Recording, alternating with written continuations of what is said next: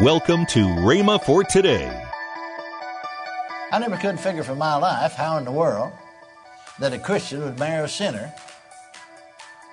How are they going to have any fellowship? They've got a relationship, but no fellowship. Marriage is based on relationship first and fellowship second. Relationship without fellowship is a insipid thing. And the same way we're being joined together, hooked up with people in business or anything else. Be not unequally yoked together. Welcome to Rhema for Today with Ken and Lynette Hagin. Today you'll hear more from Kenneth E. Hagin on his teaching, Praying with All Kinds of Prayer, Volume 5, on Rhema for Today Radio. Also, later in today's program, I'll tell you about this month's special radio offer. Right now, Let's join Kenneth E. Hagin for today's message. Romans 8 chapter, where it said, Likewise the Spirit also helpeth our infirmities, for we know not for what to pray as we ought. Now, for instance, we may know a fellow Christian, brother or sister. We may know a little something about it that they're going through a test and a trial. We know because we hear them talk or they might confide in us. And we know to pray God bless them and God help them. Amen. God sustain them. But really, when it comes right down to the nuts and bolts of the thing, you really don't know for what to pray as you ought. Amen. But the Holy Ghost does. I said the Holy Ghost does. Praise God forevermore. Hallelujah. I know a lot of times I've been awakened in the night time. And uh, I know we were 19 in uh, May of 1956. May of 1956. We were in California meetings. And, and I was awakened, oh, somewhere around 3 or 4 o'clock in the morning, just like you'd, uh, somebody poked you in the ribs, you know. Really, at first, I thought somebody, we was in that larger trailer, and I thought somebody was in there, and I got up and checked the doors. There's locked, nobody was there. And I lay back down, just very quietly said, Lord, you, you awakened me. What's, what's wrong here? What is it? Well, I began to look into my spirit because you see, the Holy Spirit's in here. Now, you see, you see, we make a mistake a lot of time, bless our hearts, of trying to walk in the Old Testament. Because you see, there's a different covenant and a different thing, you know, and and then try to take some of those things. Now we, we realize that some of those things, all right, as far as some particular experiences were concerned uh, that Israel had are types and shadows, examples for us. But if you're not careful, you take a lot of that and, and allegorize it and, and really mess yourself up on the new covenant. Now, for instance, like uh, in the psalm, it said, he talks about looking to the hills from which cometh my help. Well, we're not looking to the hills. Amen. Amen. Now, you see, nobody had the Holy Ghost dwelling in them back there. The Holy Ghost came on the king to anoint him to stand in that office. The Holy Ghost came on the prophet to anoint him to stand in that office. The Holy Ghost came on the priest to anoint them to stand in that office. Amen. Then, right on the other hand, you see, if folks don't understand what you're saying, if you don't explain it, they get into trouble. Because you see, greater is he that's in you than he that's in the world. That's what 1 John 4 4 said. Jesus said, I'll pray the Father, and he'll send you another comforter. John 14, 16 and 17 that he may abide with you forever, even the Spirit of truth, whom the world cannot receive, because it seeth him not, neither knoweth him. But ye know him, for he dwelleth with you, and he shall be in you. Amen? Well, I look on the inside of me then. Now you see, some of those same statements, you see, that are thoroughly scriptural, people pick up on, bless their darling hearts, I, I said to a fellow over here in my office about a couple of years ago, he's asking some of these questions. I said to him, finally, I, I, I, got tired of some things, and I just finally said to him, you know what I've about decided? I've decided that some of you fellas, include him, are either ignorant or dishonest. Maybe both of them. Because you see, there are people out here that's never been born again and not in the church. See, there's a teaching that there's a spark of divinity in all of us. See, every human being got a spark of divinity in him. And that you develop that spark of divinity.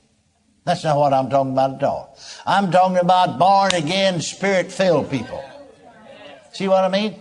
But see, what they do is take that out of context and try to, well, now he's saying the same thing those people are. He must be a, he must be a cult. I say they're either ignorant or dishonest. Or like I told that fellow, probably both of them. Amen. Because that's not what you're saying at all. And for you to look within yourself well, we're not talking about looking in myself, what I've got to say. We're talking about the ban stang dan deng glang glom brang glis dan gro bragadis. The Holy One abides within. The one sent from the Father. A divine personality from heaven abides in you. Look to Him and He'll guide you. Hallelujah. That's what I said in tongues. Thank God. And we've got scripture, plenty of scripture for that. Plenty of scripture for that. Amen? You wouldn't even dare say it if you didn't have all the scripture. For instance, right here in this, in 1 Corinthians. We're right there in the 14th chapter. Just turn back a few pages. For instance, to the third chapter of 1 Corinthians. Here, Paul's writing to the church at Corinth. Whatever is true concerning the church at Corinth is true concerning the church in Tulsa or Broken Arrow, wherever you're from. Look at that 16th verse. Know ye not that ye are the temple of God? Ye are. And that the Spirit of God dwelleth in you. Hallelujah. Now look at the sixth chapter. Sixth chapter. Hallelujah. Praise God. of 1 Corinthians. Look at the 19th verse. What? I mean, here he is within just three chapters saying the same thing again. What? Know ye not that your body is the temple of the Holy Ghost, which is in you? Where is he? In you. Now, you see, the reason your body is a temple of the Holy Ghost because your body is really the temple of your own spirit. And the Holy Spirit's dwelling in your spirit. Amen. All right. What? Know you not that your body is a temple of the Holy Ghost, which is in you, which you have of God, and you're not your own? Now turn on over to Second Corinthians. See now, he wrote another letter to them, to the Corinthians. Wrote another letter to them and, and, and endeavoring to get over the same truth to them, among other things. Approaches it in a little different manner, says it in a little different words, but when you sum it up, he's saying the same thing. Look in the sixth chapter of Second Corinthians.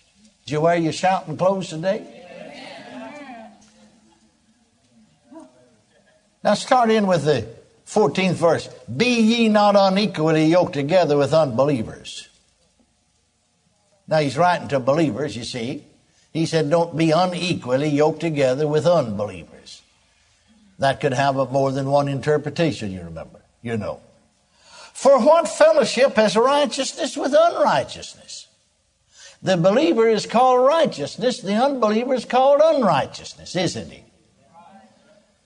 Why are we righteousness? Because him who knew no sin was made to be sin for us that we might be made the righteousness of God in him.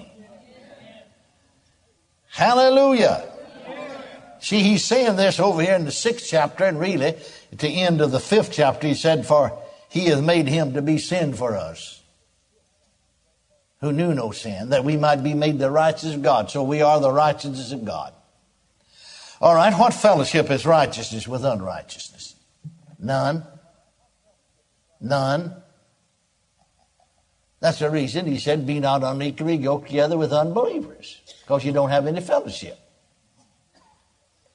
I never could figure for my life how in the world that a Christian would marry a sinner How they're they going to have any fellowship? They've got a relationship, but no fellowship. Marriage is based on relationship first and fellowship second. Relationship without fellowship is a insipid thing. And the same way we're being joined together, hooked up, and people in business or anything else. Be not unequally yoked together. One of our board members told me several years ago, said, Brother Hagin, at count meeting time, I had some of them to pray about. I told Patsy about it, and then we, we uh, Patsy and Mom and I and several of us prayed individually about it, and then I had to pray about it. But he said to me, I went in with another fella. I really thought he was a Christian, but see, you can't go with just what you think. Because a person's a church member doesn't make him a Christian. That's Right. Amen? Amen. That doesn't make them a Christian just because they're a member of a church and go to church. Like I said, you, you could be a member of the AAA automobile thing, you know, and could go in a garage, but that wouldn't make you an automobile. Amen. Or you could live in a mule barn, but that wouldn't make you a mule. You are listening to Rhema for Today with Ken and Lynette Hagin. You can find more resources that will change your life. So visit us today at rhema.org. That's R H E M A dot O R G. I'd like to tell you about this month's special offer.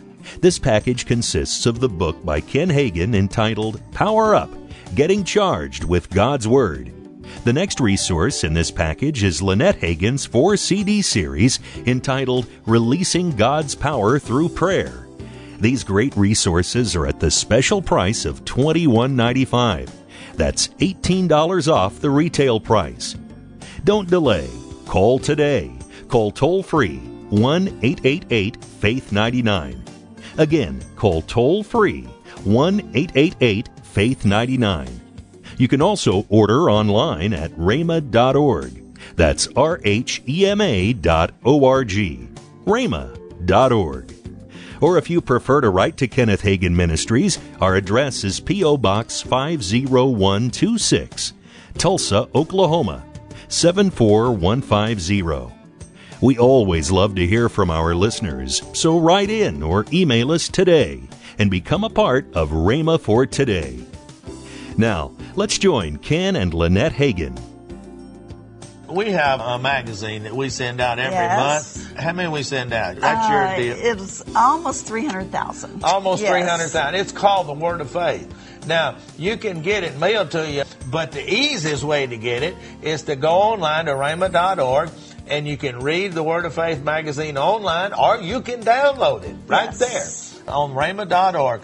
And it is a great magazine. Yes. It always has an article, a timeless teaching from my From dad, dad. you know. Mm-hmm. And then I have an article in there and you have an article and Greg will have one in there sometimes and Denise Yes. and then others. And then we got one special page back there just for the kids.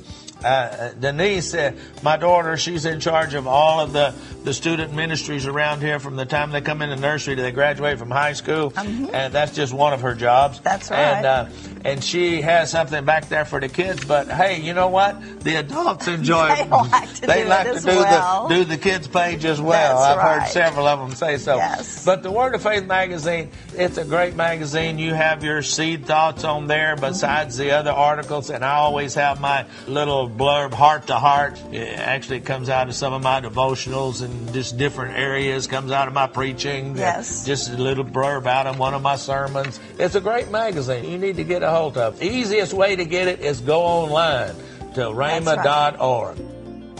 Tomorrow on Rhema for Today, we'll continue Kenneth E. Hagin's life changing message on Praying with All Kinds of Prayer, Volume 5. That's tomorrow on Rhema for Today with Ken and Lynette Hagin.